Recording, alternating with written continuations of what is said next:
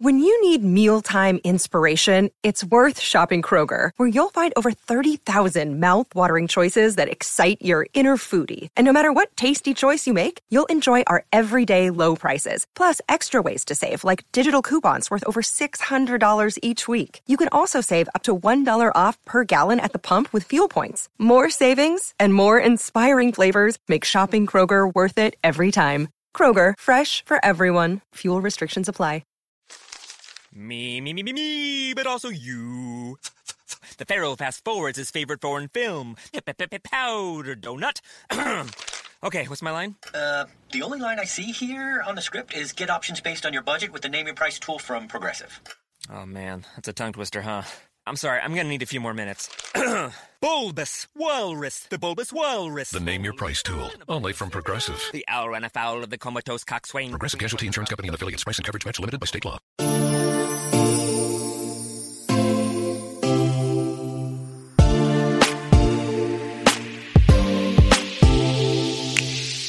Welcome to Is This Real Life? A Bravo podcast that relates the quirkiest aspects of reality T V to our own lives. I'm your host, Mandy Slutzker. Let's get to it.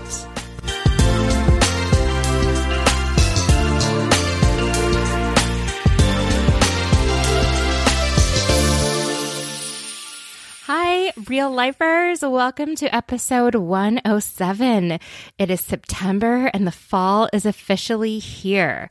I know a lot of you are involved in back to school stuff, whether it be a teacher or a school counselor or administrator or a parent uh, sending your kids off to school again, whether it be in person or online. My heart goes out to all of you. I know it's incredibly stressful right now, so I just wanted to share a little love. As you're listening to this, I am probably making my way back to the East Coast from Minnesota, so wish me luck on the three-day journey with my brother. It was really nice being here with family, though. And thanks to all of the wonderful wishes that so many of you gave to my dad and Joyce on their wedding. I shared some of the nice messages from Instagram with them, and they were very, very touched. As always, thanks so much for listening. If you like the podcast, feel free to go and leave it a nice review.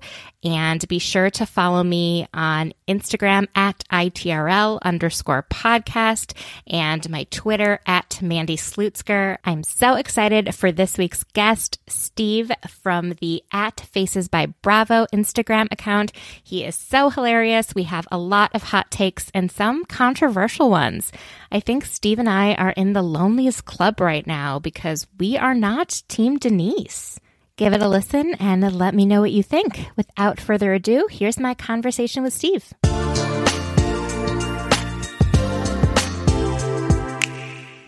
Hi, everyone. I am here with Steve from the Instagram account Faces by Bravo. How's it going? I'm doing great. I'm here in the fish room, um, you know, living living life. It's it's great. How are you? I'm good. Steve's using the background of the fish room on Zoom, and it is amazing. I think I'm going to use it for future work meetings. I love that idea for you. I think it's great. You know, it's something to talk about. It. It's it's great. I can imagine people being like, oh, are you still at your dad's house? Does he have a shark on the wall?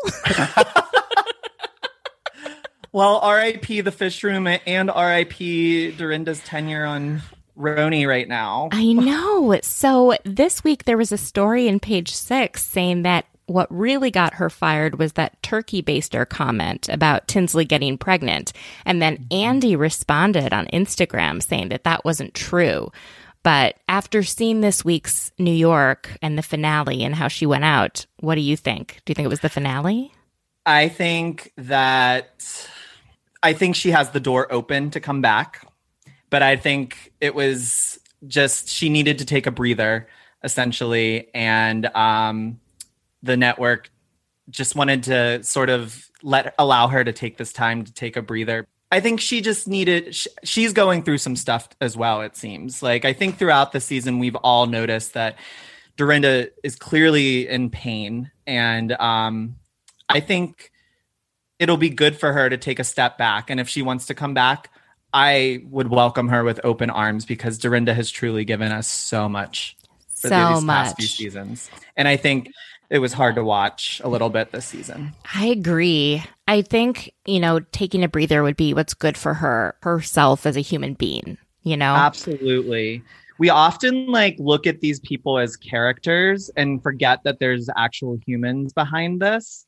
And um, it's it's hard to watch someone go through the pain that they're going through. And I, I I think it's easy to just blame her for her outbursts and all of this, but you can tell there's some hurt under there, underneath all of that. And I think um, it'll be good for her to take a moment.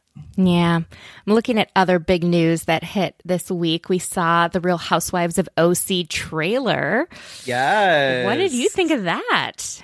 Well, I think, you know, it's going to be an interesting season. Um, I think for Orange County, I know I've seen a lot of like people ragging on it a lot. And I think the one thing we got to remember is these women were filming for like four or five weeks normally prior to the pandemic happening and everything shutting down. And then they really, you know, no one knew how long everything was going to last. And they truly weren't able to restart. They had to do like modified production for the rest of the season, except right at the very end. And, you know, I'm impressed with what we got for what they had to go through, I would say. You know what I mean? Um, yeah. Like there was a lot of, they've had to really adapt completely.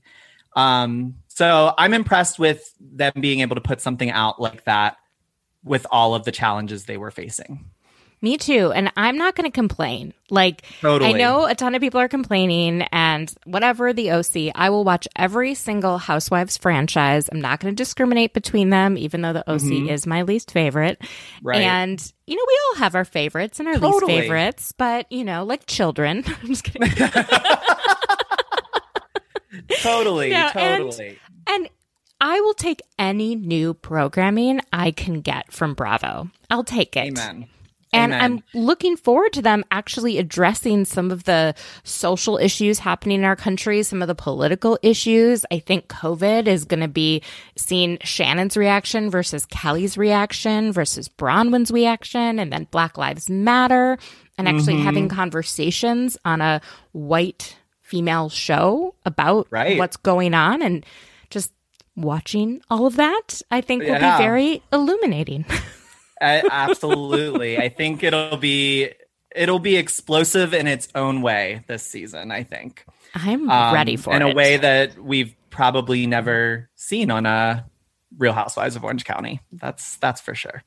And then Lala Kent announced she was pregnant this week. Yes, she did. I'm so happy for her. I think it'll be really good. I think she needs something to sort of soften her, you know. Yes.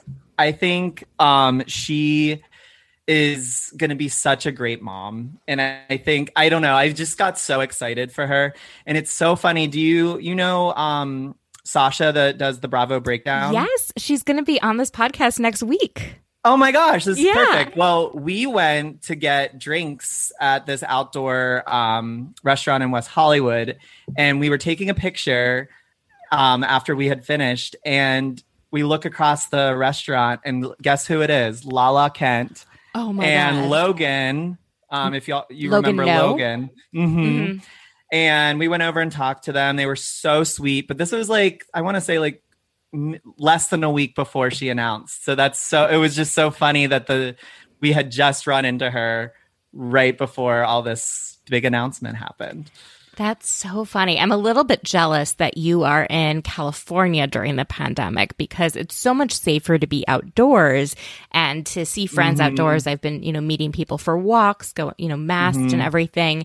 But when winter comes, I don't know what's going to happen. I know. I know. That is the blessing. You know, we, you and I just talked about how I'm from the D C area as well. Mm-hmm. And um, I can't tell you the best part about moving to West Hollywood is the weather. I mean, literally, like having no seasons is l- literally a godsend for me.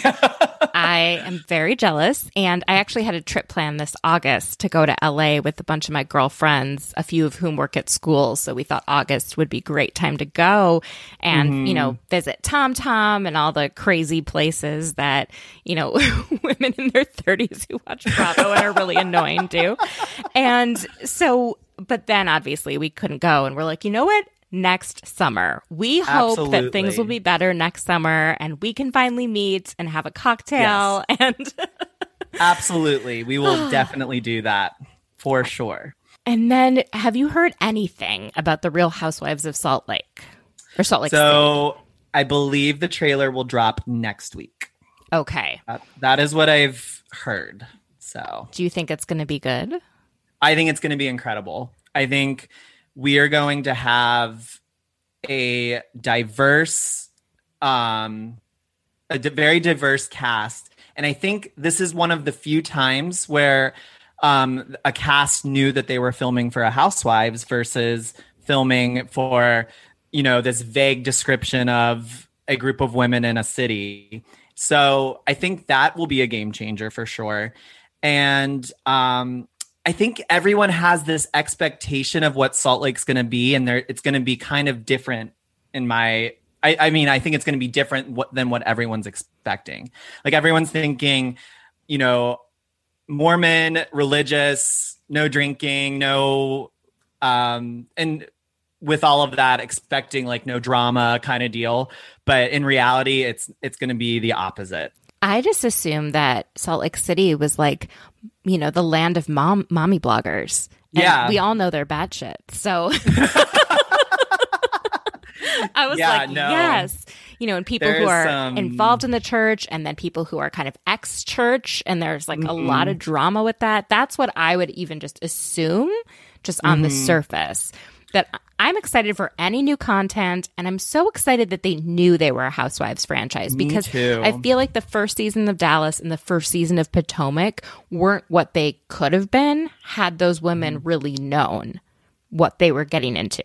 It's totally. And even same with the first season of Miami. Um, Miami was like this, you know, these women in Miami doing those cooking classes with they would host each other and get a chef and they would learn the, a cooking thing. And it was just kind of, it didn't feel natural and right as a Housewives franchise. And that's, I think that set them up partly for failure because it wasn't what the Housewives franchise should typically looks like. Right. And I've actually never seen Miami, but this oh. winter is going to be very long and I am looking forward to diving there you in go. To the Real Housewives of Miami and all the things I haven't seen yet. Oh my um, gosh, Miami is so good. You need to I've need heard to watch that it. From so many people. Seasons two and three. So I just actually rewatched season two and I forgot how good season two was. So yeah, get you should definitely indulge. I'm very excited. Well, let's get into Potomac because they were able mm-hmm. to kind of get over that bump of not really being a Housewives show. And then I feel like season three, they hit their stride and they are still, they have not looked back. They're absolutely. It is my, I have not laughed that hard watching T V as I have when T'Challa attacked Wendy. It was I mean, everything. So amazing. And um, okay. So let's get into the lake house trip. These yes. ladies are getting prepared. Do you know where in Southern Maryland this lake house is? I want to say Newburgh. Newburgh. Okay. Because yeah. I was looking around. I was like, what exactly is about a two-hour drive and in Southern Maryland? But yeah, not necessarily on the Chesapeake, but near the Chesapeake. Yeah. So I was like going um, around. Can we give Robin a round of applause for being early? And then on top of that, like she she hosted the international cast trip last year, had to arrive a day late, but she was early to Newburgh and probably the one time that she is the closest person to the cast trip. That was destination, that is. They were all shocked. They're like, Robin's here? Robin's here? And then they were really shocked to see Candace. I mean, we all yes. knew she was going to show up, but they had to, of course, shoot that scene with her and her husband, Chris, and mm-hmm. him saying, I think you should go to work it out with the ladies. And yes. It's like, these scenes are so silly. I know. I I actually hate those scenes because it's like, we girl, we know you're going to show up. Like, mm-hmm. especially when they do show up. If I would see, like, if they, if they, she wasn't going to come, then I could see them putting that in there. But I hate, it's like, it's insulting to the audience. I know. The only other kind of notable thing before they even get to the lake house is Michael guilting Ashley for taking baby Dean. I hated that. Oh, it was bad. He was like, a baby needs his mother. Well, yes, and a baby needs his father and any sort of loving adult to form an attachment with. And she could pump and they could use formula and they can do whatever they need to get that baby fed and cared for for, what, three days? And if the I... husbands were coming on the last day, he could bring Dean with him in the car. And then the last day, Dean could be with them. And she could get two days away, which I think would be difficult for her as a new mom. But would be yeah. really important to give her that confidence that she can do things without the baby attached to her. Amen. Could not have said it better myself. Like, you just hit the nail on the head. And I was disgusted by that moment. Um, you know, I guess to each their own, if that's what they want for their dynamic. I mean, I can't. That's not something I would personally want in my relationship and with my child, but I I was I was appalled because honestly, you can, we can see how much Ashley's going through this season, and it is so hard to see that on her. Like, I feel so bad postpartum. You can I I don't think she's has she actually said she's had postpartum depression, or is she just alluding? I think she's alluding. I think she, it's not even. I don't know if it's formally diagnosed yet. I've also right. seen the anxiety is very, mm-hmm. um, very obvious. You right. know? And totally. She's kind of joking about it a little because it's her way of dealing. But he's making mm-hmm. fun of her right. about it. And it's... It's ugh. just not not good. Not, not good. good. That was like... And the setup for what's coming. Oh, my totally. God. Totally. I can't. I'll just... Ugh. I actually got... really sad and chills at that last part of the preview where she's sitting on the bed with baby Dean and she's like, I don't know how mommy's gonna make it through today or whatever. Um, it was like right at the end of the preview, and it just was, it broke my heart. It broke my heart because we had just seen like Candace talking about breaking the news. And I was just, uh, it, my heart goes out to Ashley in that moment. I know. And I used to not like Ashley that much. She kind of irked me. And I have such a soft spot for her right now. Oh. We, um, my, f- a couple guys and I started um, a new YouTube called But Now We Said It. And we all were talking about how this season is kind of like Ashley's redemption season for the viewers, because she's always been sort of like the shit stir.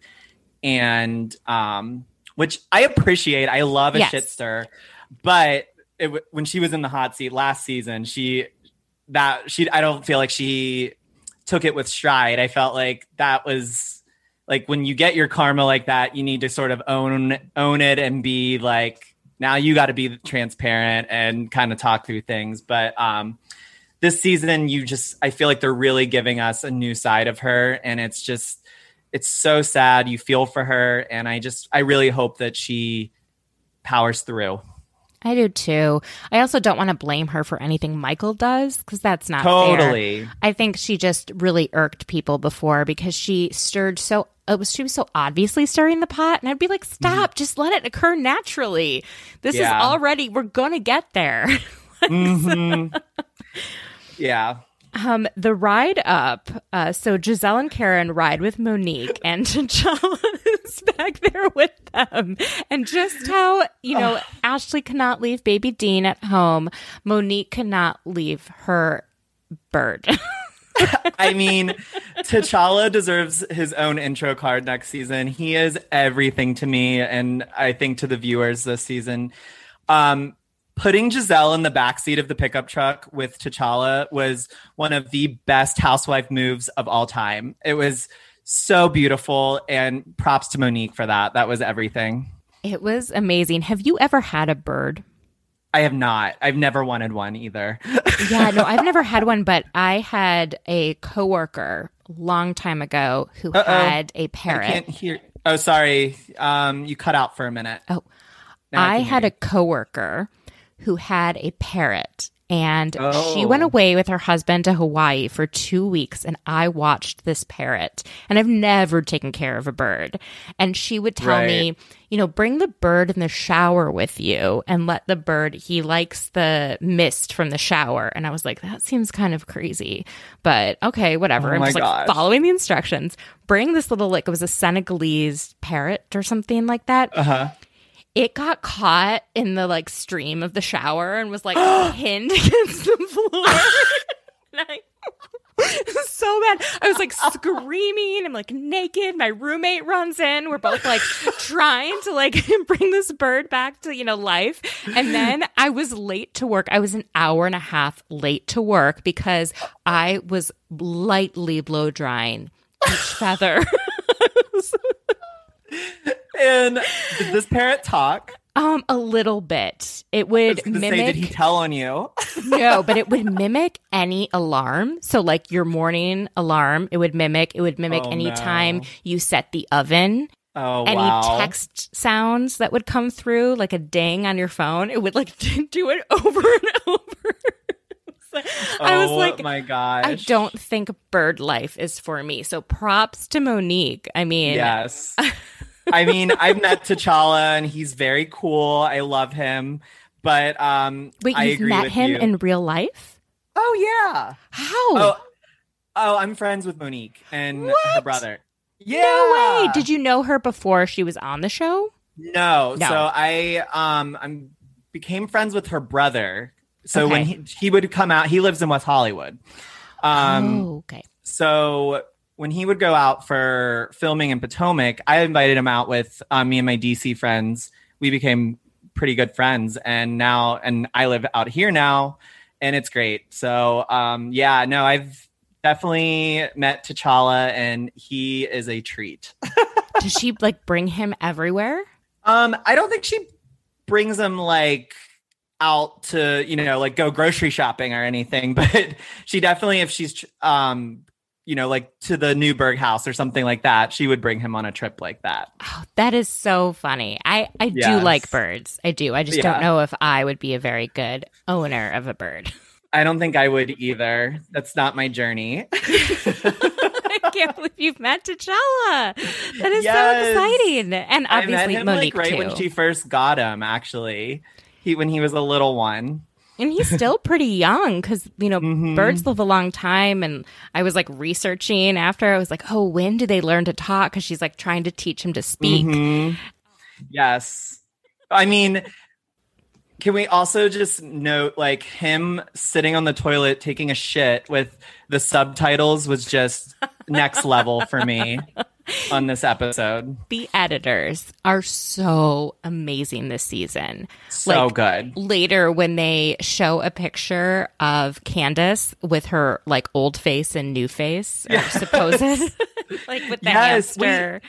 We, absolutely, the editors are next level, and it's almost like they give us next level Roni. Yes, you know what I mean. Yes, because they're funnier, they're shadier, and they're more dramatic.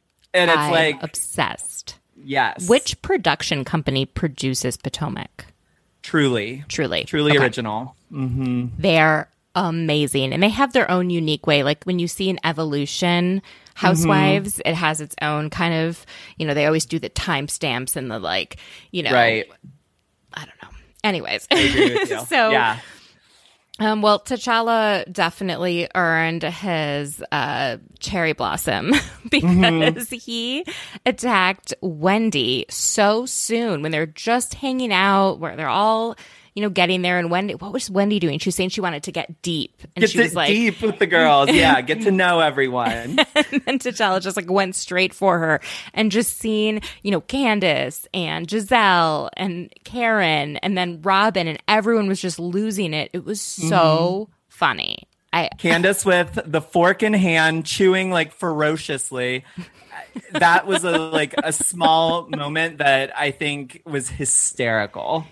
It was the best comedy. And then within minutes, it goes to drama with Wendy versus Ashley. You know, Ashley shows up with the baby. Wendy didn't realize she could bring her baby. And I think she just was projecting the insecurity she had about leaving her newborn, you know, onto mm-hmm. Ashley. But do you think she went too far? I actually really saw where Wendy was coming from in that yeah. moment. I think the one with her being new, I don't think anyone, and I don't know that the rest of the cast really, well, no, I think the rest of the cast knew Ashley's struggles, but Wendy being new, I don't think she knows how much Ashley's going through right now as a new mom and like post, you know, like the, the anxiety and like possible postpartum type stuff. So I, I think I I get what Wendy was saying. Like, why can't you do what I did? Like, I worked so hard to get myself here without my newborn. Like, why can't you do the same? And um, I I felt for Wendy in that moment because I think, and I think Monique, you know, having three kids of her own was like, you know, it was a lot of work for me to get here. She didn't mention all of this, but I think in the same token, like she, everyone has kids and like they had, they were doing their best to like get there so they could all be present. So I knew exactly what Wendy was saying. It was the delivery that really, I think, was wrong. I, yeah. And I definitely, Um, I didn't realize until this, and because, you know, none of us know Wendy, that her daughter was born premature and had to be in the N I C U. And so mm-hmm. when she was saying her daughter's age and her daughter's even younger, is that, I know sometimes when babies are born premature, they use like the gestational age versus mm-hmm. like the actual date they were born. Right. Right. So yeah. regardless, she's very young and mm-hmm. had a lot of health issues early in life. And so that also probably adds to, it's probably different than even her first and second child, which sounded like they were born very healthy and were able to go home from the hospital pretty soon. It sounded like this third child was a little bit more complicated and, right. you know, So I, I guess I get when all the women were like, well, she's a first-time mom about Ashley and Wendy, this is your third. It's no big deal. And Wendy was also, you know, kind of playing into that by showing the little hair flip on Instagram of her leaving the hospital with the new baby. Like, whatever, no right. big deal. Just had a baby, wearing my heels. Right. But she also didn't really share the struggle with everyone that she went through. So how are they supposed to know? Right. And I think using the term new mom was kind of, it was a little silly on Wendy's part because like they, she knew what they were saying. Like she yes. is a new mom as in like never had a child. Yes, Wendy, you're a new mom as in like you're having, you had a, a new baby, but like you're not a new mom. Yeah. So, and that like heats up again when they have dinner and they do this like such a shady game where they ask each other questions. And I love these deep questions. Like, Same. you know, Candace, like, tell us what it was like when you were in school. And she's like, well, I was mm-hmm. one of a few brown girls, you know, I got mm-hmm. made fun of. And Ashley asked a great question, was like, was that what led you to do African American studies in college? Mm-hmm. And she's like, yeah. And then Giselle comes in. So is that why you got a new nose? That was shady as hell. Oh, my gosh. It was so, so out of left shady. field. I mean, did yes. she even get a new nose? I didn't think it I was can't clear. I honestly tell. Like, I mean, the way the way that Candace responded, clearly she yes, did. Yeah. But, like, looking at it, like, she doesn't have such a obvious nose job. If yeah. that makes sense. Yeah. Oh, my God. It was just like, come on. I thought you guys were all bonding over. I know. Like- Leave it and, to Giselle. Then to go right into Karen versus Wendy talking about Karen's sex life. I mean, that was hilarious as well. Coochie box. Coochie box. You got to take me to lunch first. Can we talk about how Karen's sort of morph over the past five seasons? Like season one, Karen would never be caught dead saying the word coochie box. Now we have season five where she has fully leaned in to this grand dame persona that is like not the grand dame, like I am full of etiquette and everything. It's like right. this whole persona of Karen Huger, and I live for this woman, and I'm I never obsessed. want her off my screen. I'm obsessed with Karen Huger. Not to draw like too much of a comparison, but it does remind me of like Luann falling into yes. the bushes. You know, compared to Luann season one, where you couldn't even like address her driver by the driver's first name. Yes, my friend, uh, co-host Jeff said she's sort of like a morph of Luann and L V P in a sense. Yes, which I I, I see it. I see it with more humor, like with more humor, way absolutely. more humor. I mean, absolutely. She is something else. Did you read that? I can't remember if it was in Vanity Fair or the Daily Beast or what, but there was this article that came out before um, the Real Housewives of Potomac this season started airing. And it was really in-depth about kind of the altercation and Black women and what it mm. means these days for these women to represent their community. And they go and they, they – um, they interview Karen, and she said something like, they're like, how did you end up on the Real Housewives of Potomac? And she said, I always knew they would find me. Like she's sitting in Potomac being like, I know Bravo's going to find me. That's I know so it. Funny. I manifested it. Oh my God. Like that is peak Karen right there. Like, I mean, so amazing. So incredible. God I'm bless so her. So obsessed with her. And she said Same. that in real life, her and Wendy still have not had that lunch or dinner. That does not surprise me. That does not surprise me at all. Oh my God. It's so funny. I mean, I get that she's being a little bit dismissive and aloof towards Wendy, but why does Wendy care? Because we're on Real Housewives, I know, honey. I know. Last week, yeah, I was talking true. about how great I thought Wendy was and how I'm so excited to see this woman who's a political commentator and got all these degrees, and she teaches at Johns Hopkins. And then Stephanie um, from Mocha Minutes podcast was like, but Mandy, there's, there's a screw loose somewhere. Like, women don't just go on the show who have all of that without something being off. I... actually said recently, I for Wendy, like, I feel like she's too smart for her own good kind of deal. You know what I mean? Like, yeah. sometimes when you're so smart, you can't connect on the same level as some of the people around you kind of deal. And I feel like we're seeing a little bit of that with Wendy right now. And maybe yeah. that's kind of her... the screw type loose thing. Like, she's not able to read a social situation. Yes. Or, yes. But she is total... totally leaning into the housewives trope of being Absolutely. unable to apologize, because if I, there is yeah. anything that links all of these women from the O C and Beverly Hills all the way to New York and Atlanta and everywhere in between, it is not being able to apologize. You know, there's there's always a tad of narcissism in every Real Housewife. Oh. There's no way you could be a Real Housewife without it. It was intense. And I didn't like that they were all kind of pushing her to apologize the same way they were pushing Candace to apologize to Ashley. I think because Ashley is going through such a rough time, all the ladies like push different women to apologize to Ashley each week. There's like a different person who has to apologize yeah. to her. It's like, calm down. Ashley can handle herself. There's other mm. ways to show that you empathize and care for her. Right. I agree with that.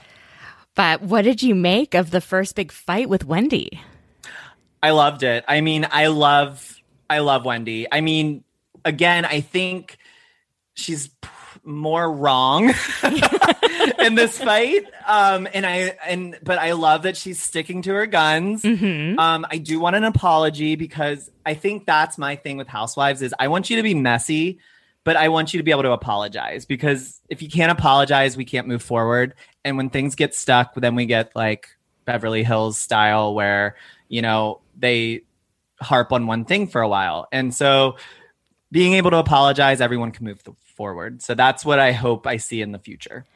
I mean, Ashley went pretty hard at her, though. She was like, this she is did. why you don't have female friends, which yeah, really was... escalated it and brought it to a place I didn't see it going. And she's like, I have female friends, just not fake bitches. And then when she was like, call me Doctor Wendy and people mm-hmm. like you. Your kind. Your kind. What, what do you think she was referring to? I don't even know. And I didn't like it. That was, that was, uh... That was a tough choice of words. I, I hate when people say stuff like that. Yeah, you're kind. I, part of me thinks it was like trashy is what I she was referring trashy to. Trashy and uneducated was what mm-hmm. I was getting. Which, that's what I was thinking. Ugh. God. Anything else from Potomac this week? Um, let's see. There's, I feel like there's something I'm. Oh, Candace apologized to Giselle again. Yes. Oh, yes, yes, yes, yes. And, um, I have to say, like, for Candace, I felt bad for her. This is like one of the few times I feel bad for her, because this was the game of telephone was so wrong. Like, I felt so bad at like Karen's party when she was saying, you could tell like, okay, we're just going to be surface level, whatever, you know, because she knew, she's like, this is fucked up. This is not like, we're, I, I'm in pain over this friendship right now because I didn't do anything wrong here. Like mm-hmm. I was totally being, you know, silly about it. Even the, and Giselle is a monster. Let's be real. She's a Giselle monster. She really is. I know, the latest Muppet. But yeah, no, I think um, this was a solid, solid episode. I think season five has yet to deliver an episode that was mediocre, and I'm so excited to see it keep going forward. I know. I'm so nervous for all this Michael Darby stuff. Like, ooh, so nervous, because it's like, how can every single season there be something that he F's up and he doesn't re- watch it back and be like, you know what? I'll be an ass to her in private because that's who I am. But at least mm-hmm. when the cameras are rolling, I'll pull it together. Like, even P K could freaking correct himself mm-hmm. in front of the camera. Michael Darby is literally the most dramatic housewife and does the most. So it it it is going to be a tough watch, I'm sure. Oh, that's what I re- that's what the thing I wanted to bring up. When he said to Candace, or not Candace, sorry, Ashley, look at you all, you're like big muscles. I'm like, that's how you hit on your wife? Like, that is that is me in college when I was like closeted trying to hit on a, a girl. Like, what? Not to say he's closeted, but no, like, I'm just like, that was the weirdest like attempt at complimenting your wife. And then she's like, you've become an ass man. And he's like, yeah. I'm just an Ashley man. Like, I know. And it's like, that's like the editor, like Michael Darby is writing it for the editors. Like, they literally are writing it as, or he's writing it for them to make a gay joke of some sort. Like, it's, it's so tough. He is a tough one. I mean, yeah. I just dislike him for what he does to his wife. Agreed. Over and Agreed. over and over. He humiliates her, and then he makes her feel guilt, and he never is an equal partner. It's like yeah. he acts like, oh, oh, I hate him. Hated, like we said earlier, I hated the the baby shaming type thing, like you, or mom shaming essentially. You need to take him because he needs to be with his mother. That to me was that was it for me. It's gross. It's so gross. Well, speaking of gross, we can get into Beverly Hills. Yes. Uh, I've loved this season so much. I've liked it better than previous seasons. That's for mm-hmm. sure. I actually really like the reunions on Beverly Hills. They're yes. the best reunions because I feel like during the season, there's so much that's unsaid. Like, more mm-hmm. than any other franchise, they hold back or they say one thing but really mean another. And there's so many things that we don't see. Like, the mm-hmm. fact that this season started so much earlier than that stupid fashion show, and there were all these rumors that there wasn't enough there. And producers were like, we're going to throw out two months of footage. And then they're starting in September or whatever it was. How the hell are we supposed to follow everything? Like, it was clear that something happened in those first two months that the women were pissed at Denise for.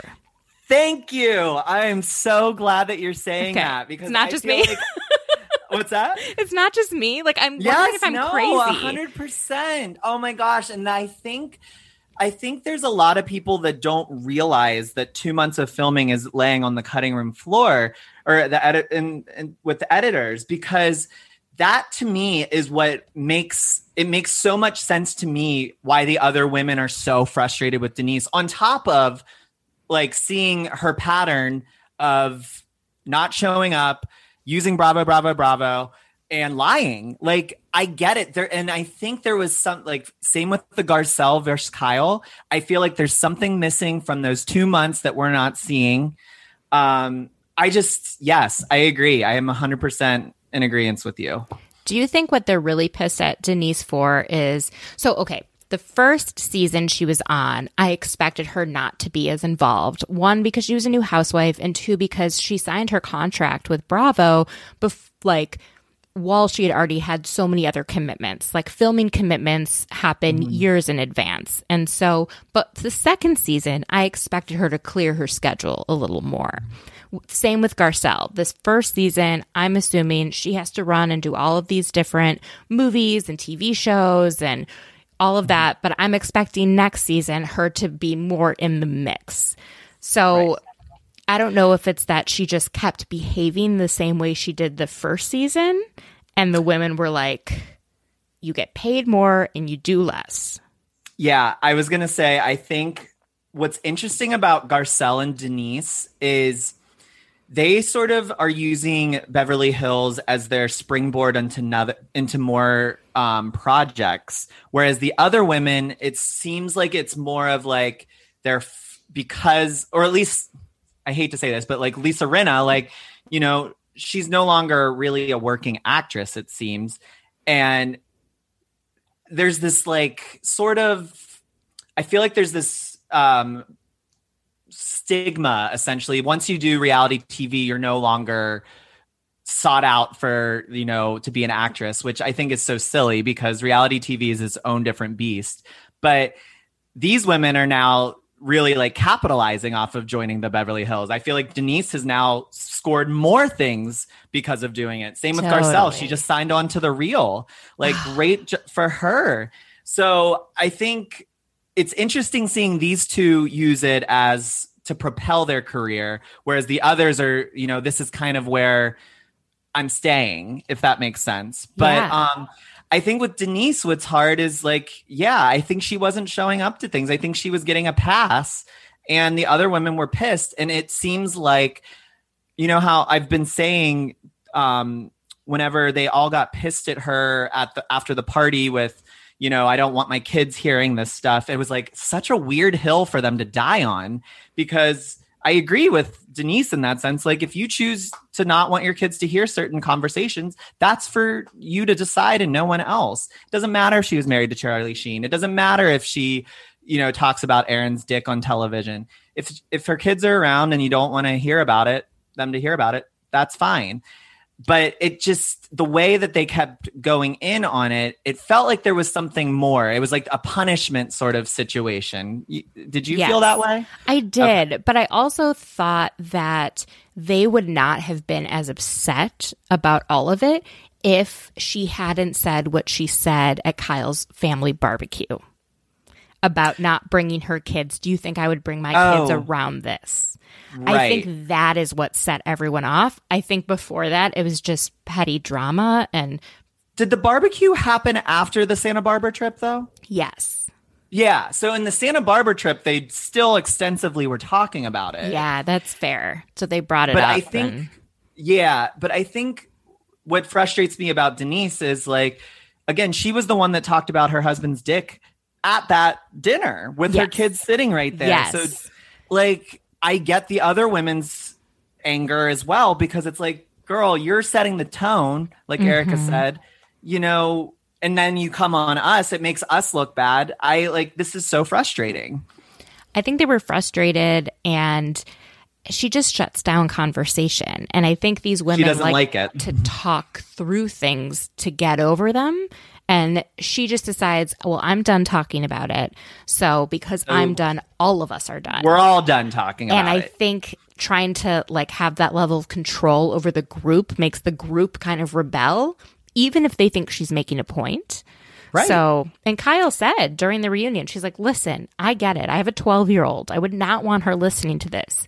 And But the fact that she kept bringing it up and then was like, it's not that big of a deal. And it's like, well, if it wasn't a big deal, why did you mention it to so ah! many different people? And Erica yes. said, or what did she say to Erica? She goes, did you take it that I was upset with you? Oh, my God. Oh, my God. Oh, my God. I wanted I, to scream. I feel like I am one of the only people online who's not Team Denise. Literally, I just did Ryan Bailey's podcast. I think I'm podcast. crazy.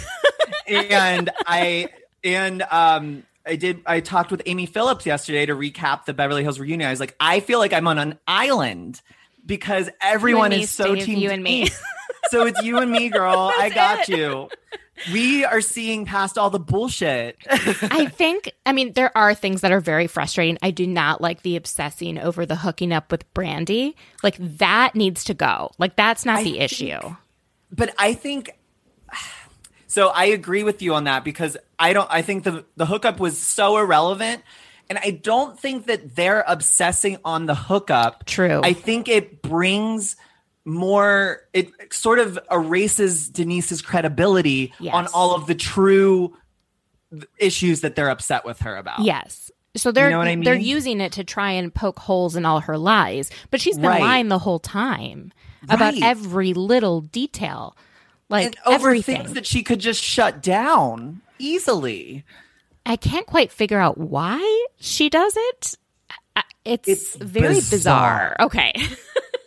And It it's so bizarre to me because, like, for instance, whenever the hookup was brought up, she could have easily just said, Brandy and I are friends. Um, I'm not sure why she's saying we hooked up. We never did, which, I mean, we all can clearly see that they probably did. But that doesn't matter. She could have just said, I don't know why she's saying this. Shut it. That my sex life is no one's business anyway. So let's shut this down right now. And also, like, why not own up to the fact that you talked shit? Because yes. if you owned up to that, everything yes. else would go away. They wouldn't care that you and Brandy hooked up. Or you could also be like, we didn't do that. I mean, we, like, you know, would drink and talk crap. And yeah, I said, I probably said something like that. I'm really sorry totally. It hurt your feelings. I think we all talk about each other, and people would be like, okay, she's owning up to it. Amen. That's it would have exactly ended what the I whole think. Thing. Like, I really and think... The- For her to say we don't have a we never were friends and having all of these text messages and saying I barely talked to her, girl, like, you've got to know this stuff's gonna come out. This she pokes holes in her own story. Like, for her to say I never said anything about you, I didn't say this, and then she says I actually said worse about Teddy to and like yeah. girl, you you're just you're shooting yourself in the foot, and it frustrates me beyond belief. Do you ever watch The Bachelor? I don't. Yeah, no, I mean, don't start. But there was I mean, don't watch it. a very bizarre argument on, I forgot which season, one of the more recent ones, between two women who knew each other from the pageant world. Not mm-hmm. not Hannah Brown and Kaylin, but two other girls. And one was like, no, we know each other. And she pretended we didn't know each other when we started staying at the house together. And so one of them was like, we're friends. And the other was like, we're not. Oh, and my God. It, the guy who played The Bachelor was trying to figure out who was saying what. And one of them was like, we've gone to Vegas together on a trip, staying in the same hotel room. So if that's not how you identify a friend, then, like, I don't know why some that's people won't insane. Say that, that just because you... If you go on a trip with someone, you're friendly with them. It doesn't mean they're your right. best friend. It doesn't mean you know their family. It doesn't mean you know everything about them. It just means you're friendly with them. It's almost like, well, this is a little different, but I was also thinking, like, when Phaedra and Nene back in the day, and Phaedra was like, I know her, I know Nene from, we went, we grew up in the same town. Phaedra wasn't saying they were friends, but she knew her. Yes. And Nene was like, you don't know me. We don't know each other. Well, she does know her. Like, you you know people from your town. That does not mean you're friends with them, but you may know each other. It's it's a different level. Obviously, like, Denise and Brandy were definitely friends. Like, it's or friendly. Friendly. It's, I'm sure there are people Denise is much closer with. So if you were totally. Like, are you friends? She would say yes. And for whatever reason, Brandy didn't meet that cutoff of, like, who her true friends are. But if you have someone's phone number and if you've gone on a vacation with them, if they stayed in your hotel room while you were filming, you, you're friends with them. Why are you dying on this hill of saying that you don't know her? You barely talked to her. It was What's just frustrating ugh. To me about that, too, is she's getting away with it. Like, the viewers are siding with her mm-hmm. in this way. It's it's I think that's, to me, is where a lot of Beverly Hills fans frustrate me, because one, they can never do anything right for the show. Like, you know, like if they try to, you know, alter things for the show to like make please the fans, there there's still always something wrong. But two, they have this stan culture where they can't recognize people's wrongs, like L V P stans. There were so many things that L V P was clearly doing, and it's okay to admit when your your favorite does something wrong. I promise it's okay. And it's the same with Denise. A lot of them just are blindly following, and it's just it's frustrating because I see the other women's side so much. Like I mean, I, I really like Lisa Rinna. She's always been one of my favorite housewives. Mm-hmm. This has been a rough season for her. I think she's gone too hard after Denise. It's come across as cruel. She's done things she didn't need to. She got her point across the first time. She didn't need yeah. to keep going eight more times at her. But like, I'm not going to stop liking her or say she has to get fired just because she had a season where she was being kind of a bitch. Like. Yeah. You know, I, I, I loved Rinna this season. I know that people are very against her, but like, I, I feel her frustration. I feel, I feel Denise is frustrating me, and I'm not even on a cast as a viewer. She frustrates me. So I can't imagine what it's like being on a cast with someone that's when you're so you're fully committed and present and being part of this ensemble cast. And then the person who's allegedly probably making the most is not fully doing the same. I could, I get it. Yeah. And I've never been like fully team Denise or anti Denise, but like after a while, I was kind of waiting until the reunion to form an opinion. And I feel like there's just something that she's doing that reminded me, oh my God, people are going to hate me for this. It was a little bit, um, like Trumpian or like yes. Kayleigh Macca, whatever, her, the press secretary, when yes. Rinna was like, have you seen how the fans have come at us? And Denise liked this tweet that basically said Rinna was racist and awful and should get fired. And also and I think she said, actually retweeted it. And also said that Erica shouldn't have said those things about teenagers and sex. Mm-hmm. And she was like, I she insisted like no I re I liked the thing about Erica, and but it's like the first part of the tweet was still there, so you right. liked something, and then Rinna had to go out and say Bravo called you and told you to take it down. Right. I'm so glad they left that in because her ins- her insistence that no I only liked the tweet about Erica, that was like. That was gaslighting. It's like you liked yep. something, and then you're telling everyone, no, what you saw wasn't really what you saw. And right. that just, oh. I almost did make, I like held back because, again, like I felt like it was not going to be well received, but I was going to make a comparison of Trump and Denise in these yes. moments because it, I feel it so much. She's gaslighting. She's trying to deflect so, so much. And it's less Trump and more like his press secretary. Press secretary, right? Exactly, because yes. yesterday or whatever day it was, and he tweeted something about like, if you're in North Carolina, vote early and then show yeah. up and vote again. And right. then there's a journalist saying, you know, hey, like, do you... Con, you know, do you uh, condone voting twice, or do you say, do you believe it's illegal to vote twice? And she was like, the president never, blah, blah, blah, blah, blah. And she's like not answering the question. And then she's like, he never did it. And it's like, the tweet is right there. It's there. Oh. So if yes. you make a meme like that, I would be well, I would receive it well. I don't know. I feel like there'd probably be one hundred thousand other people who would hate you for it. one hundred percent. I feel, I'm glad that we're on the island together I because this island us. has been very isolating. I haven't, I haven't gone full like team everyone else until now because well, I wasn't let, sure. Exactly. And that was the thing is like, I've also tried to make it very clear. It's not that I was not, I wasn't team everyone else throughout all of this because I think the way they handled yeah. the hooking up thing was gross and it wasn't handled right. So it's hard to say like, oh, I'm team everyone else. But, but like, there's so many things that Denise does that I don't, it's hard to even try to root for her, in my opinion. And I, I it, I'm yeah. trying to figure out it's, is the, are the viewers that are so team Denise, are they focusing on the hookup and forgetting all of the other stuff? as and like I guess what I would be like if I was on Team Denise is like, why do you guys get to set the rules about what we talk about and what we don't talk about? Because right. you're telling me anything that happens is fair game, but your lawsuits are never discussed. And so why is it that you're picking on me and making sure we discuss things that have nothing to do with another cast member? Brandy has not, she was not a friend of until mm-hmm. all this happened. You know, you're taking this story, you would have no storyline if it wasn't for me.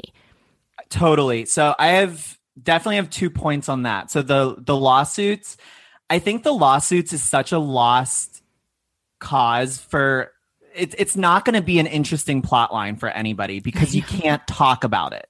That's the yeah. thing. I mean, we've seen that with Karen. We've seen that with Ashley last season on Potomac. Lawsuits are not, I know everyone wants to talk about them, but we can't talk about it. So it's really no point in talking about it. Right. If that makes sense. And I think a lot of people forget that. Um, so that's like the thing about the lawsuits. I, but I understand the frustration of it, them not really being talked about. But in reality, if they did try to make that a storyline, we would be bored to tears because it would all be just be dancing around it. Because if you, if you're in the middle of a lawsuit, you can't really reveal details and They're stuff. They're also pretty boring, these particular yeah, exactly. lawsuits. Like, Dorit was like, what, do you want a Real Housewives of Tax Returns? Exactly. Like, no, you're right. Yeah. No. Exactly. I'll so... leave that to Rachel Maddow. I, don't need to, I don't need to go through people's long-form tax returns. Amen. Amen. And then the second thing with Brandy, totally Brandy made the wrong move on this. Like, if I were her, I would have come on and and said, yeah, Denise is talking shit about you, left it at that. That could have actually probably secured her away on next season if that was her intent. And if things got bad, if she wanted to reveal their hookup, it would have been her revealing the hookup herself on her own terms. It wouldn't have been a passing the bone from the other cast members. It would have been a cast member that was full-time on the show revealing their own personal experience with another cast member. I just think she really, she shot herself in the foot with this. She really did. Um, she also seemed so irked by Andy, and I always get frustrated when they take it out on Andy. It's like, I know mm-hmm. you think you control everything, but you can't control him. So please try, right. like, stop trying. Mm-hmm. Um, some of the other interesting things to come about, the whole Garcelle v. Kyle. So you think something happened in the two months that were left on the cutting room floor. But do you think any of it had to do with someone told Garcelle to watch out for Kyle? And so oh, she had absolutely. A, who do you think it was? Rinna, one thousand percent. Oh, interesting. Oh, you. She could not hide it on her face at all during that moment when Andy said, like, does anyone want to fess up? I to me, it was so obviously Rinna. I was wondering if it was Dorit, but I feel like Dorit wouldn't open up to Garcelle. Yeah, I would. I don't think she, because it would have been very early in the season. I don't think Dorit would have opened up that quickly like that. I think it was someone who Garcelle was friends with prior to joining the show, right. which would be Denise or Rinna. Um, Rinna. So to me, I thought it was very. It was I was watching all of their faces during all of it, and I just felt Rinna wasn't going to say it, which in that moment I wanted to say, own it, own it. Like, you should have yeah, owned it. You always say. Right. And see, this is me telling my someone who I like on the show doing something wrong. Exactly. I can call her out on that. But think, that's my thought. I also didn't like how Kyle mentioned that that five thousand dollars donation didn't go through. I thought it was completely irrelevant. And it was mm-hmm. trying to make Garcelle seem not trustworthy the way that they think that um, that Denise isn't trustworthy. But totally. Garcelle has proven herself trustworthy over and over again. So it's just yeah. like, if this is a real issue, contact her outside of filming.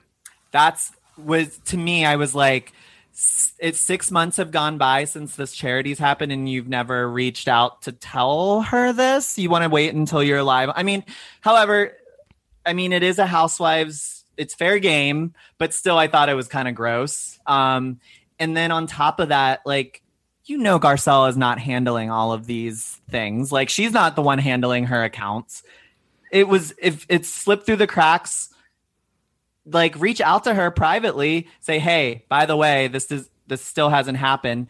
And I'm sure Garcelle would have been on it. Like, I do not see Garcelle as the one that's like gonna just blindly like let something like that go. Like, I don't know. Totally. And then we've also got Dorit versus Sutton, and Sutton's uh, also Sutton v. Teddy. Mm-hmm. I'm a Sutton stan. I love I her. wasn't sure about her, but I think I like her on the show. Love, love, she love. She's so bizarre to me, but I think she's very authentic.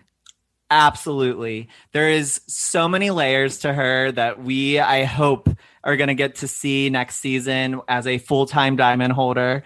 Um, but no, I think she's hysterical. She's so quirky. She's so desperately needed for Beverly Hills. She reminds me of, you know, I have to say one of my absolute favorite housewives of all time is Kim Richards. And she gives oh, me like kooky yeah. Kim vibes, yes. you know? Just kind of silly. When she said silly. she is, you shouldn't let my disdain for your clothes keep, like, in the way of our friendship. And it was just so amazing. So it, it was, it's polarizing. And she like, like that was like a dagger, saying the disdain for your clothes to me. Like, it's just the delivery of it is like a dagger to the heart. But it's, it was so funny to me. It was so funny. Erica was just rolling with laughter. Yes. And Erica's someone who I think has a really good bullshit meter. She called yes. it out on L V P right away when she says she's a sniper from the side. Mm-hmm. So when, like, all the stuff with Denise, when she started calling bullshit on Denise, that's when I started being like, ooh, I'm starting. Right. Like, I don't think Erica is necessarily someone who just goes along with the group for the sake of going along with the group. Like, Amen. She's no problem being, you know, standing alone the way that Dorit has no problem standing alone defending Denise. Yes. Also, Dorit had an amazing season. Ugh. Love her. You know what? Like, being an O G Dorit fan since her first season. Oh, you were. Oh, yes. There's your, very few of us. Your out day there, has come, Steve. our, our day has come. And I've been, like, touting this all throughout the season, like, all of you O G Dorit stans out there, this is our season. It's been a rocky road these past few seasons defending her, but you know what? She got her final, the final card for uh, the season. She got an ten out of ten for this season. I, I we love to see it. Love, love it. it. I started turning on her. Well, I was really excited that someone with the name Dorit was on. Like, I'm Jewish. It's a Hebrew mm-hmm. name. I was like, great. Yes. Like, I'm excited for this. And then I meet P K. And he's Jewish. Mm-hmm. And I was like, oh, no, he brings shame to my people. Like, like, it was just like, this is awful. What a horrible man. But when she threw that party on the boat for him and his family came and surprised him and he started crying, I was mm-hmm. like, number one, maybe they actually love each other, in yes. which case I am into this. Mm-hmm. And number two, like, he actually cares about his family. Yes. Like, this is like, maybe there's something I haven't seen. And then this season, when they're like doing the dual confessional, she's dressed as the Hamburglar, he's yep. dressed as a con man. They're mm-hmm. being asked about being con artists. It's like, it was chef's kiss. It was so amazing. It was everything. Like, they they truly, the editors were so shady for that, and I loved it. And loving loving um Dorit and P K, like, I love that moment. I, I thought, you know, typical, I feel like most people that love their their faves would not want that, but I loved it. I thought it was so good and so, so funny. So funny. Any final things on Real Housewives of Beverly Hills? I think that it'll be interesting to see the next two parts, because oh. I feel like there's going to be more coming out. And I think maybe all of the Denise stans will see more of why we, why the other women were so frustrated. I, this is just me hoping. I don't think, I, I don't know anything, but that's just me hoping. And um, I think Denise, I do want her to come back next mm-hmm. season. Me too. But I, and I think if her and Garcelle do come back and they're this duo next season, I could see it being O Gs versus newbies as a big storyline next season. And I could not be more excited. With Dorit in the middle. And Dorit in the middle. Exactly. Exactly. But what I like is having... Like, I don't like when it's like two groups. I like when like each of the women have unusual friendships. And so Erica and Garcelle's friendship I really enjoyed. And mm-hmm. I thought it was interesting to hear that Garcelle is the first person that reached out to Erica about her son being a police officer when there's mm-hmm. all these protests and riots happening. Mm-hmm. I thought that was just really interesting. And I think they have a real friendship, and I'm interested mm. in, in seeing more of, like, those kinds of one-offs, like Denise being friends with Dorit, like, one-off, you know? I like, want yeah. Garcelle and Sutton, and I want a spin-off with those two because those two are such polar opposites, and they yes. really become such good friends, which is amazing to see. And I could watch just them, those two, all day, literally all day. I think... I was just really happy to see the women open up to Sutton because I feel like they always looked at each other beforehand like, oh, this is the weird girl that's like yes. joining our like she's joining us at lunch in the cafeteria, but like we don't really she's not really one of us was right, sort of totally. Like the attitude I was feeling. And so it made me feel bad for her, but actually she can totally hold her own. She can hold her own. And she's a wonderful person, it seems like. Although mm-hmm. Sasha from the Bravo Breakdown did mention that she said something about Sutton's comment about her hot kitchen, and Sutton did yeah. not take it um, in a way that I think we would have wanted an ally to take it. So, absolutely. Yeah. And that. What's, it was great to hear Sasha break that down and what that meant to her, because mm-hmm. I didn't realize myself yeah, in that same. moment. And it was good to to learn that, oh, shit, like that is something that is really, that was a moment that could be very triggering for other people. And um, I, res- I respect Sasha for putting all of that out there and being so vulnerable and saying, this is why this is not okay. Definitely. Yeah. Speaking of things that are not okay. Dorinda's exit on Real Housewives of New York. Oh my God, that that broke my heart. I did not want to see her leave this way. I know, I know. I I have to say, the thing with her, her delivery sucked, but I understood a lot of her frustrations. Um, her delivery was, was terrible. It was awful, but. Tinsley, to me, I, I know uh, Tinsley's beloved by so many people, but to I, me, Tinsley, I like Tinsley was... Yeah, you do. I see, yeah. like, there's so many people that love her.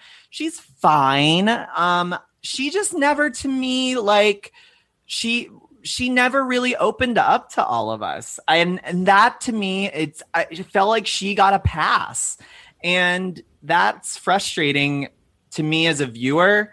And, two, I think, again, this is where the other women... They put their whole lives out there, and Tinsley gets to put a smidge of her life out there. Um, I don't, I don't know. I think I, I see Dorinda's frustration with Tinsley. And then of course, um, I didn't think about this until er, um, earlier today. Bravo Historian was talking about how L V P let, breached her contract. Um, Denise sort of was breaching her contract. Nene was breaching her contract. Everyone had so much to say about that. But then everyone's praising Tinsley for breaching her contract. And I think that is such a weird, yeah, weird situ- I never even considered that.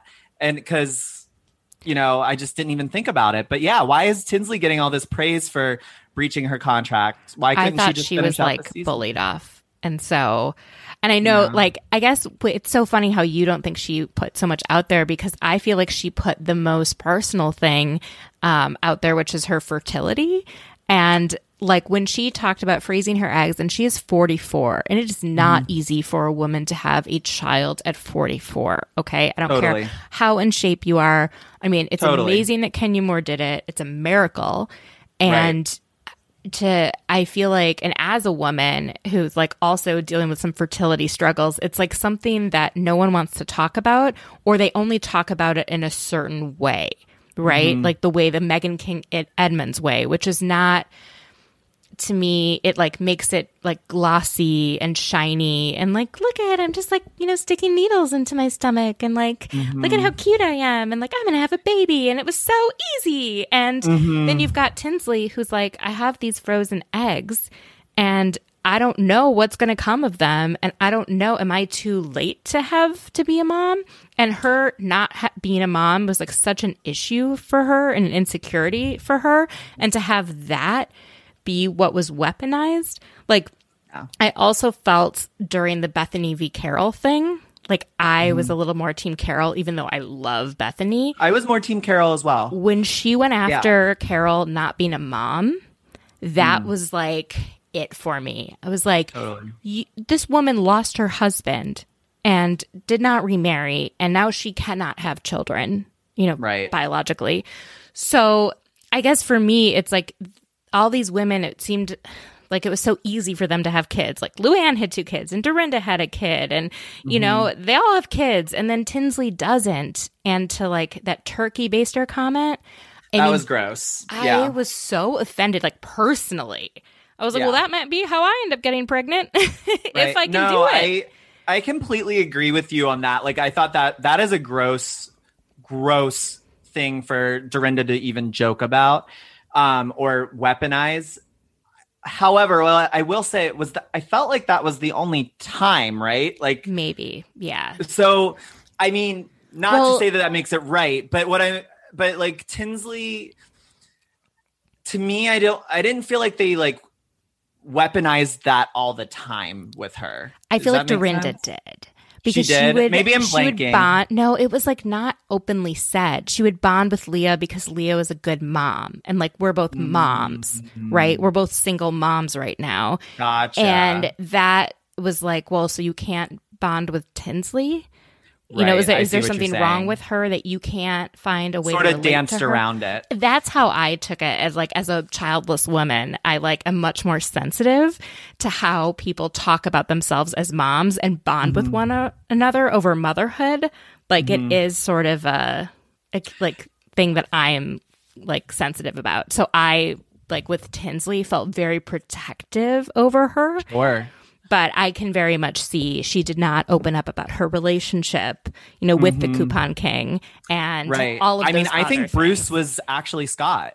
Oh, totally. Like, like there is, I Another mean. Another guy in Chicago. Right. Exactly. Like I literally, I don't know. I, I think Tinsley just, I definitely respect all of what she's brought as far as talking about her fertility and all of that.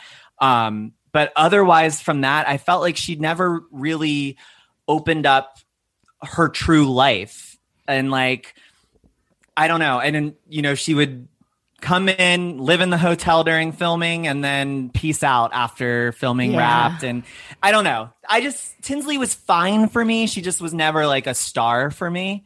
Um, also, while we're talking about fertility, this is another reason you definitely need to watch Miami because mm-hmm. Lisa Hochstein um, really shows her fertility struggles of wanting to be a mom and all of the unsuccessful attempts. And then eventually she does get her baby in a, in a way. I mean, I don't think she carried the baby. I think they had surrogate, but mm-hmm. it was a beautiful story. So I think it's something oh. that you'll definitely love to, to watch, but oh. it was great. Lisa Hochstein was my queen on Miami. So. I definitely yeah. need to watch Miami. It's also like, for me, I started watching Housewives on the West Coast, like all the mm-hmm. Beverly Hills and O C, because for me, aspirational living is sun and summer and beach, mm-hmm. right? Yes. Like, I don't need to see a bunch of people who, like, New Jersey, as much as I love the show, I hate seeing like the like the trees with no leaves on them and oh it's gray gosh. and it's dark and it's like I would never want to live where you live.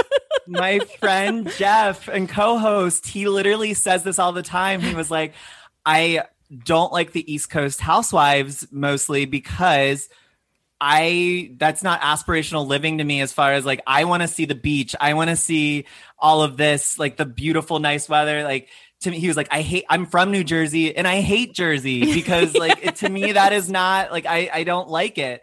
Um, he obviously gives a pass to the New York women, but he's like, I don't like Potomac and Jersey because of all of that. I mean, it was hard. I was excited for Potomac because like I live in the area and right. because those women were so witty, But like mm. it took me, I probably was the last on Jersey. Yeah. For the exact yeah, reason. Yeah. It was just like, right. oh, and they're all talking about I their totally family drama. And like, right. Like, I don't need to see other people's family drama. Right, right.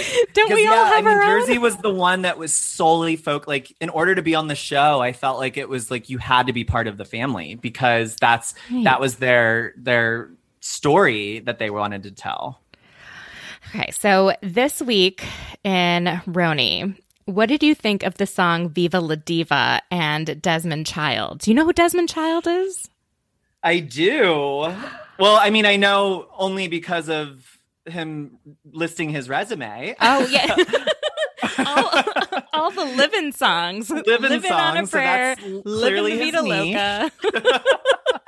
um, I actually commented this morning about how ins- the most insulting thing of last night was comparing Luann's vocals to Barbra Streisand. What?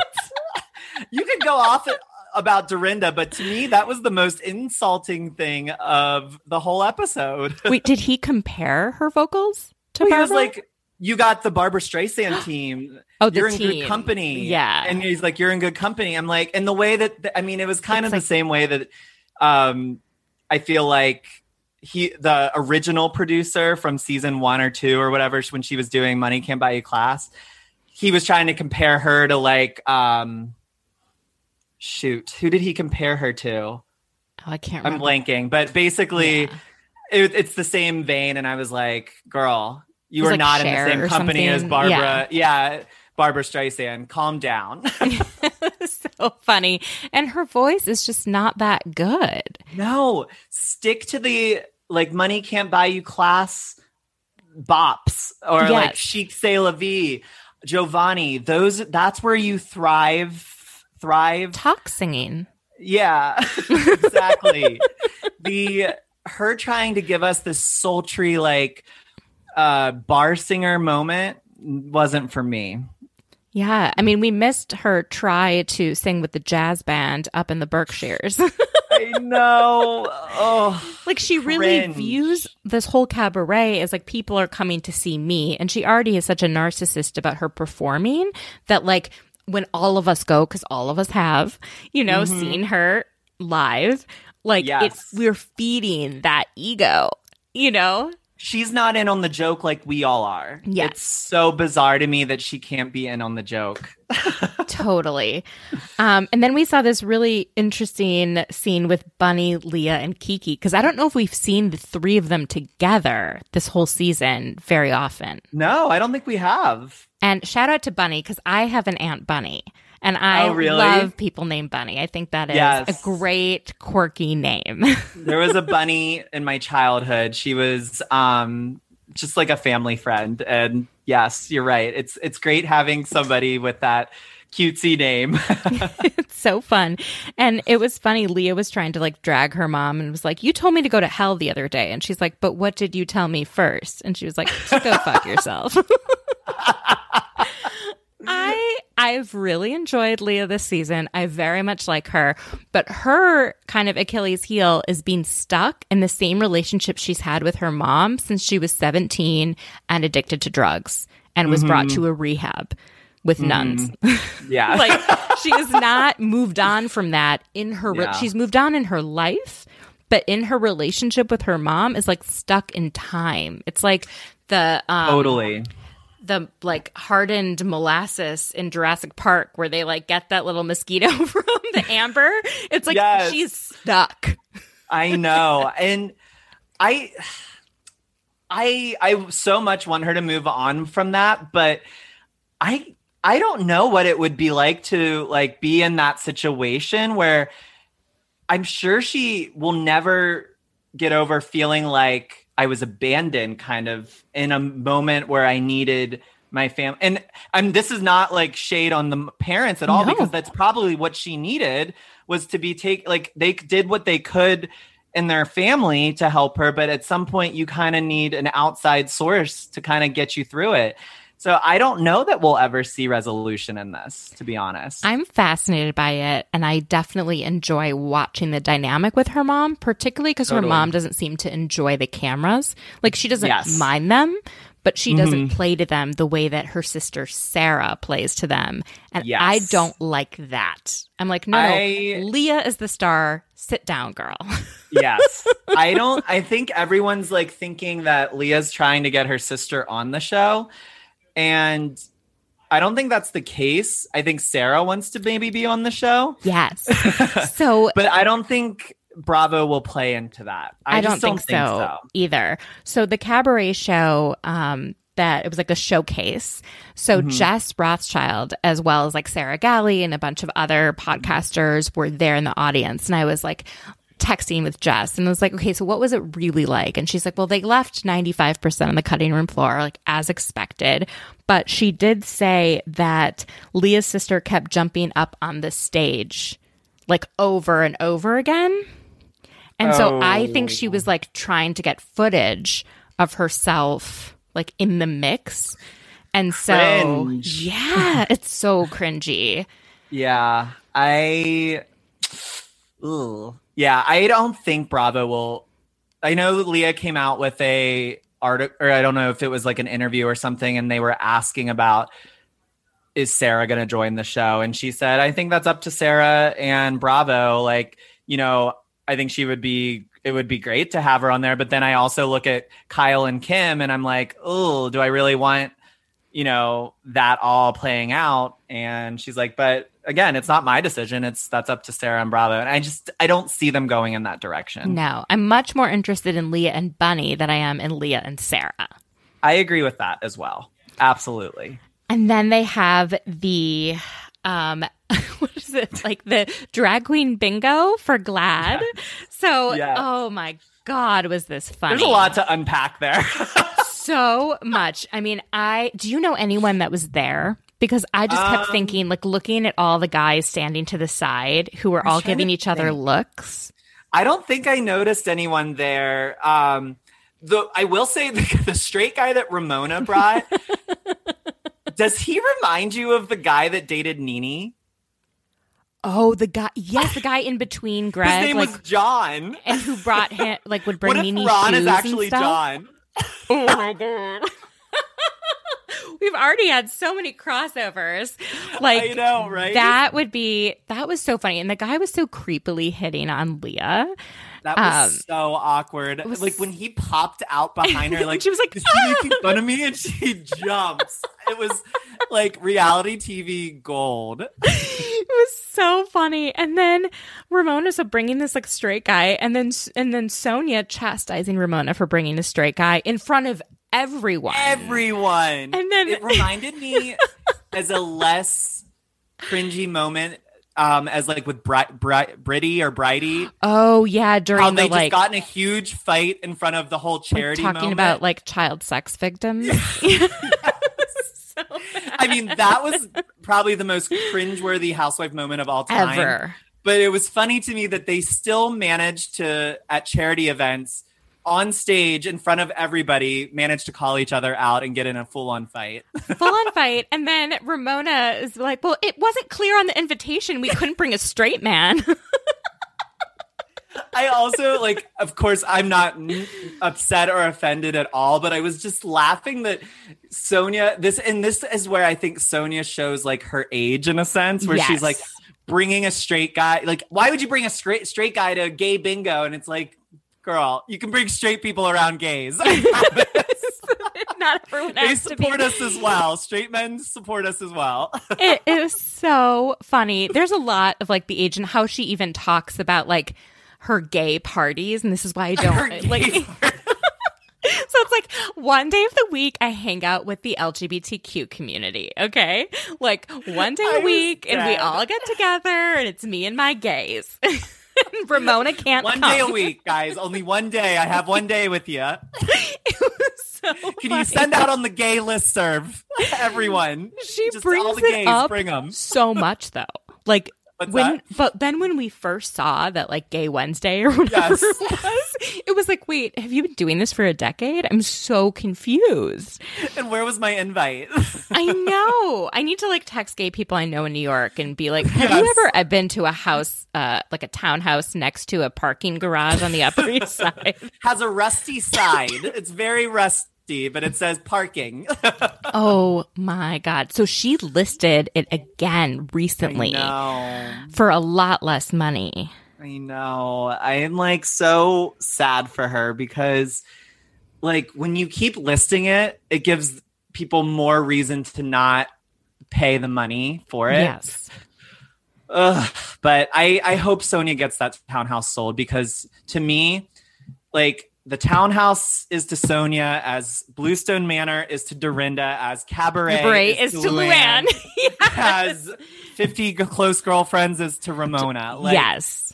They all have this like this thing that is their trigger and it's hard to watch. Like Sonja spirals when it comes to the townhouse and the Morgans and all of this. And I love seeing her not being held down by the, like when she is not living there, she's not talking about it, she's thriving. And then when she gets back to that space, she spirals. So I need her, I need it off her plate. I do too, but it is so relatable.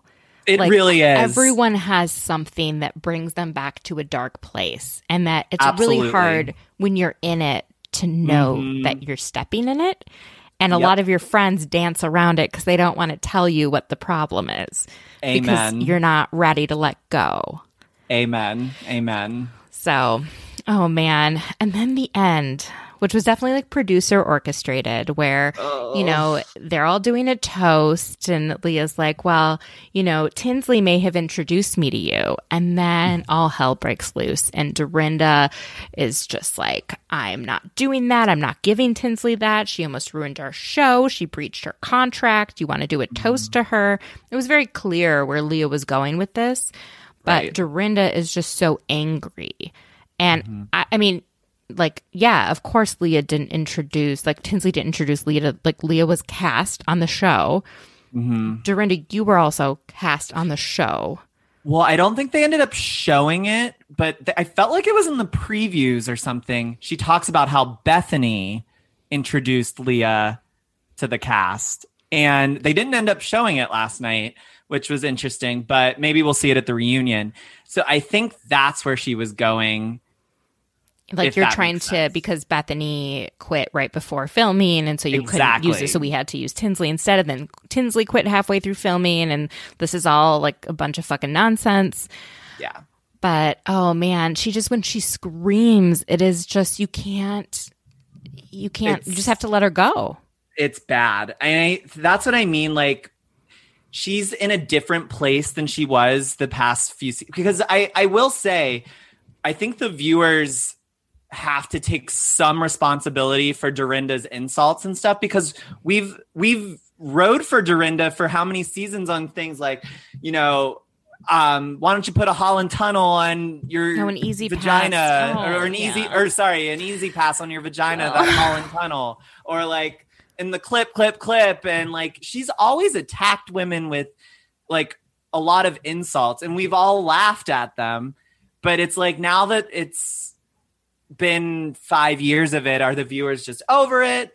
Part of me thinks it's not just that. I, she's in a dark, darker place right now. So I think it's hard to like excuse a lot of those insults and whatnot. But I do think that we all have to remember we've sh- sort of championed Dorinda and her one-liners. So I think that's part of us to blame. I don't, this is probably like too inappropriate to keep in the podcast, but mm-hmm. I, I, I forgot who I had on. I had a guest on that was saying that they felt that when she met John, that, oh, are you still there? Yeah. Okay. Oh, hi. Sorry. It froze. Frozen. Um, that when she met John, it was like pretty soon after Richard died, and that she met John because John was giving her coke. And that was like their friendship was all about going oh. out and partying and doing coke and drinking and kind of like like forgetting about the like horrible death that she had to go through. And then she went through this like right. period with him and wanted to nest a bit more. And he still liked going out, mm-hmm. and she just kind of moved on from mm-hmm. that. But I'm wondering, like, is right. she like now completely clean from all of that? Like, or is she doing it more? Or is it like something was always right. a bit I don't know a lot about cocaine. I just know, like, if you do the same thing over and over and over and then all of a sudden stop or uh, start more, like, are you more irritable? Yes, that is you know? true. I never thought about it that way. Because hmm. it wasn't even more than, like, two seasons ago where Sonja was like, come on, we all know you do it.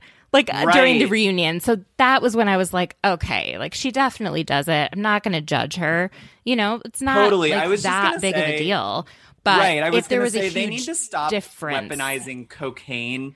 Yes, on, on, because I'm sure a lot of them do it. Mm-hmm. So it's a really, and if it's something that's going to damage that person, and you're somebody else that's doing it, I think that's like a shitty thing for them to bring up on the show totally. because it is illegal and all of that. Like, there's so many people that do it, and it's like, I think it's it's a silly thing unless it's like at a point to help them get clean from it, if that makes sense. But that the thing is, is like you can't say that as without, a, without acknowledging that there's like been a lot of use, right?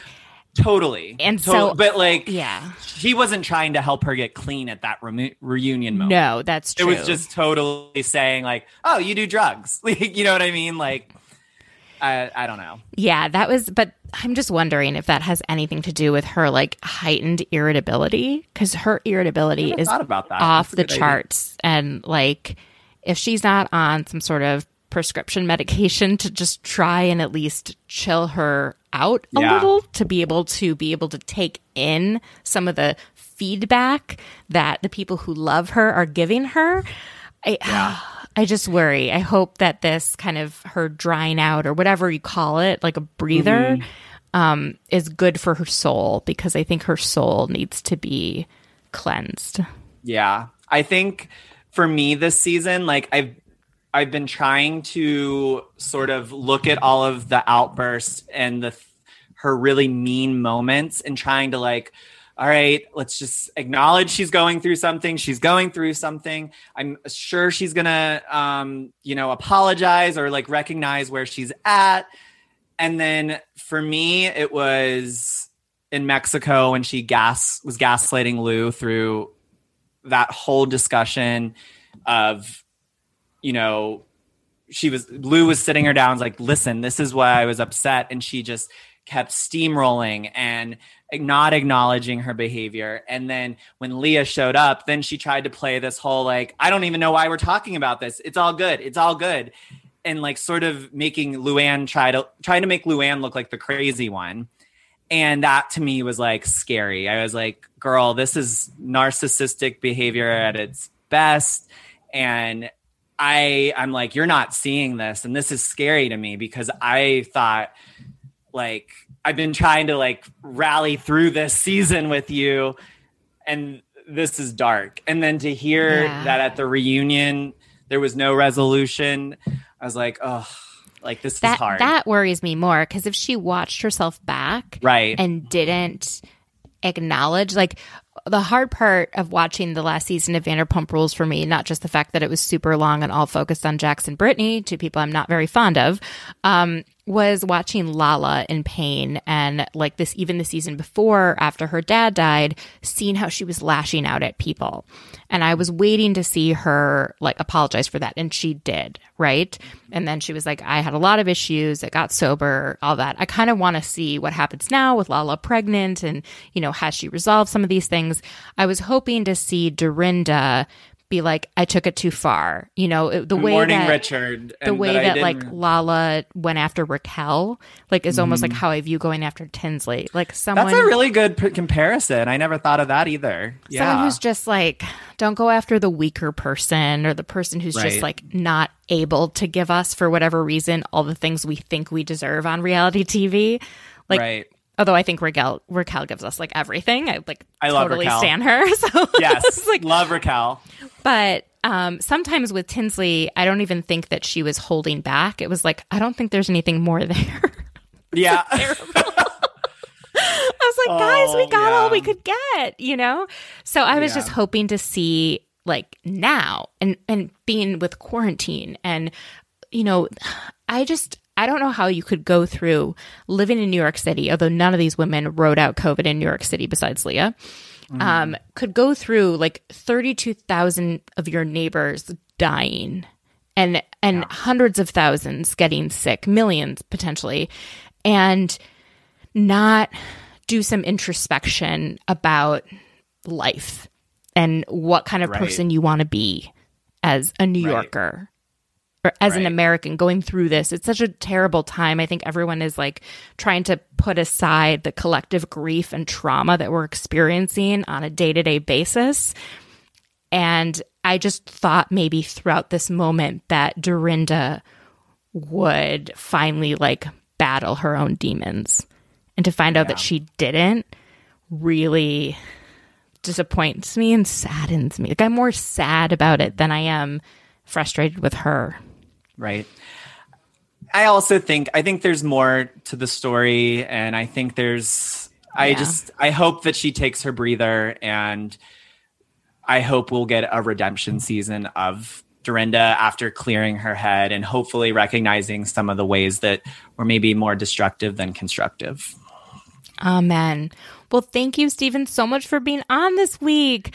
Thanks for having me. Anytime. I love it. I, I'm glad that we're on an island together yes. because there's very few of us out there, but we're there and we're, we're going to hold out. I was thinking I was crazy. I was like watching all of yes. like Ryan Bailey and like mm-hmm. all these other people who I really respect their opinions and usually mm-hmm. share many of them, being yeah. like, I don't know about Denise Richards, guys. Like, well, Ryan and I broke down Denise versus Rinna on his latest episode. episode. So take a listen. You'll probably agree with me, and I love that. Yes, I will totally listen. And I hear that his dad drops a bomb on this week's yes. episode, too. So everyone he should does. listen to So Bad It's Good with Ryan Bailey. But tell yes. us where we can find you and about your show and your co-hosts. Yes.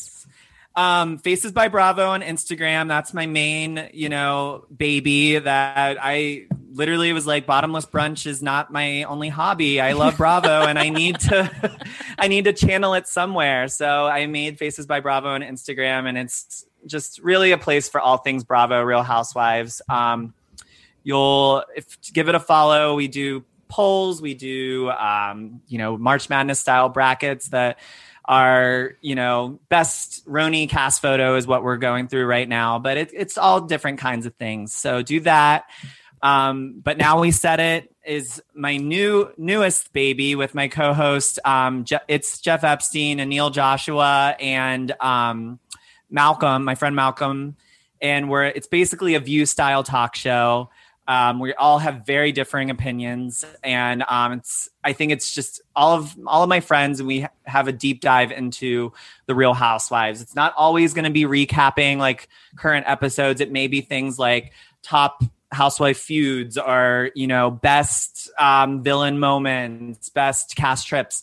It's going to be a whole mix of things, and it's really getting a whole. whole discussion with a lot of different viewpoints, which I really am enjoying and having a blast with those guys. And Everyone finally, you'll see me on the Real Housewives of Orange County. I made a little uh, cameo in the, you probably saw in the trailer, but um, definitely will be on a little bit this season. So, well, I'll have to have you back to talk about your experience filming, whatever you're willing yeah. or able to say. Absolutely. Absolutely. I was freaked out when I first, because like, you know, I knew in a sense that I was gonna, that we were, what we were doing with Jacob, but like, I didn't know I was gonna get mic'd up and everything. I just thought I was gonna be there doing my thing. And then all, in that moment, I was like, like frozen. I was like, oh my God, this is happening. Yikes. Oh my God. I can't wait to hear what it was like being with Bronwyn and her family. Yeah. Really, I have a very soft people. spot for her. Yes. Love her. Love her so much. But thanks again for having me. Thank you so much.